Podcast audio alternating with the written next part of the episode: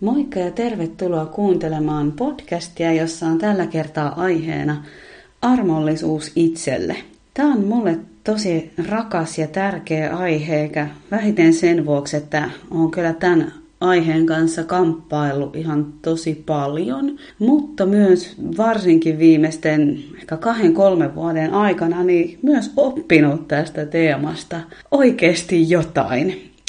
En mitenkään salaman iskusta, vaan mä koen, että mä oon tätä armollisuuden teemaa oppinut ihan toistojen ja harjoittelun kautta. Että on jälleen kerran yksi niistä aihealueista, jotka ei jotenkin maagisesti laskeudu taivaalta kenenkään luokse, vaan jotka kysyy niitä arjen pieniä askelia ja harjoituksia ja semmoisessa pitkässä juoksussa pääsee aidosti huomaamaan ja kokemaan, että ei vitsi, että tämä onkin suurempi osa mun elämää kuin aiemmin. Um, mulle itselle semmoinen itseviha ja ahdistus on tosi tuttuja, pitkään matkassa kulkeneita fiiliksiä ja siitä oikeastaan päästäänkin siihen, että miten sitten tämmöinen armottomuus itselle näkyy tai mitä se niin kuin on. Niin jos miettii ennen kaikkea sitä vähän niin kuin pään sisäistä tai tunnepuolta, sitä, jota ei näy ulospäin. Eli välillä on tosi yllättävääkin, kun usein ihmisessä näkyy ulospäin ja tulee tietty kuva, että no hän on varmaan aika itsevarma tai hän on aika sinut itsensä kanssa, niin me ei oikeasti yhtään tiedetä, mitä siellä sisuksissa tapahtuu. Niin mitä se armottomuus siellä sisuksissa on? Niin se on itsensä vähättelyä, itsensä alistamista. Se on välillä erittäin ilkeitä ja raadollisia sanoja, sisäistä puhetta itselle. Se voi olla itsen syyttämistä lähes kaikesta ja se voi olla tällaisia epärealistisia vaatimuksia, joita kohdistetaan itteen. Eli semmoisia asioita, mitä ei keneltäkään muuta vaatis, mutta just sun täytyy pystyä siihen. Ja niin siinä on semmoinen aikamoinen raippa heilumassa koko aika. Ja miten se sitten ehkä näkyy joskus uloskin päin, mutta ihmisen elämässä, niin just suorittamisena, ehkä myös sellaisena perfektionismina. Ja usein siihen liittyy jonkunnäköiset tällaiset sisäiset säännöt, että mun pitää tehdä näin, mun pitää saada aikaan tota, jotta mun olo on helpompi. No itsensä kohdistetaan sellaista kovuutta, mutta mikä ei kuitenkaan riitä. Et vaikka miten tekisi kaiken sen, mitä se oma pää vaatii, niin se tyytyväisyys kestää korkeintaan 10 sekuntia, jos edes sitäkään. Et tulee tilalle joko menettämisen pelko tai uudet standardit. Eli mikään ei todellisuudessa riitä tälle armottomalle osalle itseä. Se armottomuus tuntuu sellaiselta puristukselta, paineelta, ahtaalta, tukalalta. Ja usein me koitetaan just näitä tunteita myös pitää poissa. Että nämä, sisäiset säännöt pyrkii siihen, että jos mä nyt vaan siivoon kodin, tai jos mä nyt treenaan, tai jos mä nyt syön tolla tavalla, tai jos mä nyt teen töitä näin, tai jos mä nyt vielä sitä, tätä tai tota, niin sit se ahdistus pysyy poissa. Et meillä on vähän niin kuin sellaiset säännöt, että et sit mä voin hellittää kunhan mä ensin teen tätä ja tätä ja tätä. Eli tavallaan me pidetään sellaista itsevihaa, ahdistusta poissa tekemisen kautta. Nyt siellä on sellainen sisäinen levottomuus, joka koko aika ajaa. Ja kun elämä ei kuitenkaan aina ole meidän, tai elämä ei ole meidän kontrolloitavissa tai hallinnassa, niin me tullaan kokea niitä hetkiä, että me ei kyetäkään noudattaa niitä säännöksiä, ja silloin se ehkä pinnan alla oleva itseviha, levottomuus, ahdistus, mikä se tunne, riittämättömyyden tunne siellä sitten onkaan, niin pääsee vähän niin kuin tulvimaan esiin. Ja ainakin omalla kohdalla siihen liittyy semmoinen hirmu vahva itsesyytös. Että nyt mä saan syyttää ihan vaan itteeni tästä, että mä oon näin surkea, onneton, riittämätön. Ja se tekee siitä mulle tosi ymmärrettävää, että että okei, että tämä on niin kipeä tunne, että se on tosi loogista älyllä, että mä oon halunnut pitää sitä poissa. Mutta myös jos sitä syvemmin tarkastelee, niin ymmärtää sen, että, että, että mä oon loppuelämäni vanki ja oravan pyörässä, jos kaikki mun toiminta tähtää siihen, että mä pidän tämän tunteen poissa. usein me ollaan valmiita ja halukkaita lähteä harjoittelemaan sitä armollisuutta vasta silloin, kun tämä tietty armottomuus sattuu liikaa. Omalla kohdalla se on vaatinut melkein sekä mielenterveyden että ihan fyysisen terveyden tällaisen ison prakaamisen, että siitä, siitä pitää niin tiukkaa kiinni siitä omasta mallista siksi, koska se tunne ihan aidosti pelottaa. Ja en yhtään enää tuomitse itteeni siitä, koska se on ihan selvää. Ei, ei epämiellyttävät tunteet, ei ne ole kivoja. Mutta myös nyt tiedän, että ne tunteet ei kestä ikuisesti. Tiedän myös sen, että niin intensiivinen ja hirveän tuntunen kuin se vaikka itsevihan tunne voikin olla, että se, se ei ole jotain, joka jatkuu, tai että jos sen antaa tuntua, että sinne hukkuu ja kuolee, vaan kun on olemassa terveitä selviytymiskeinoja, niin sen tunteen läpi pystyy elämään ja silloin se tunne alkaa itse asiassa menettää voimaansa. Eli meidän mieli väittää, että jos mä annan tuon tunteen tuntua, sit se on mun uusi todellisuus, sit mä hukun sinne, sit mä en kestä, jotain, jotain kamalaa käy.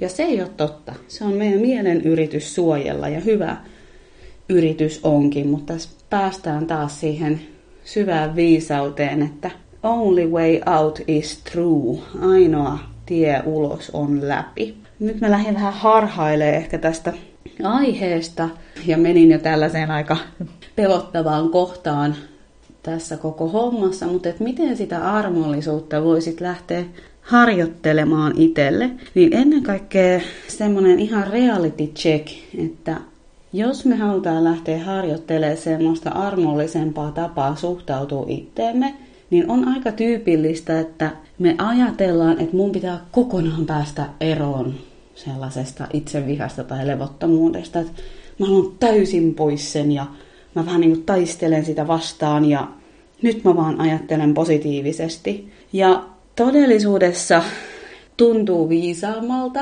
että siihen armottomuuteen ja itsevihaan alkaa suhtautua niin, että tämä on tällainen mun pääsisäinen mörkö, joka ei tule koskaan täysin poistumaan, mutta se voi mennä nukkumaan. Mä voin ikään kuin rauhoittaa sen, oppii hyväksyä sen yhtenä osana ihmisyyttä, tietää, että kaikilla on omansa. Ja oleellista ei ole se, että mä pääsen siitä eroon, koska se näyttää olevan jossain määrin mahdotonta. Niin oleellisempaa on silloin se, että miten mä opin rauhoittamaan sen, jos se nousee, miten mä opin katsomaan sen läpi, miten mä opin irtaantumaan niistä tosi kipeistä ajatuksista ja tuntemuksista, jota tämä mörkö ehkä nostaa esiin. Miten mä opin irrottaa niistä toimintakaavoista, mitä tämä armoton möhkäle multa vaatii. Eli sitä vastaan ei siinä mielessä ole viisas lähteä taistelemaan, koska meidän mieltä vastaan, jos me lähdetään taistelee, niin mieli on niin hemmetin ovela. Ei, ei kannata. Me vaan vahvistetaan sen voimaa. Vaan taas semmoinen, ei mitenkään semmoinen tälle mörölle kumartava nöyryys, mutta semmoinen nöyryys, että ok, tämä kuuluu myös ihmisyyteen. Mä kieltäydyn antamasta sille voimaa.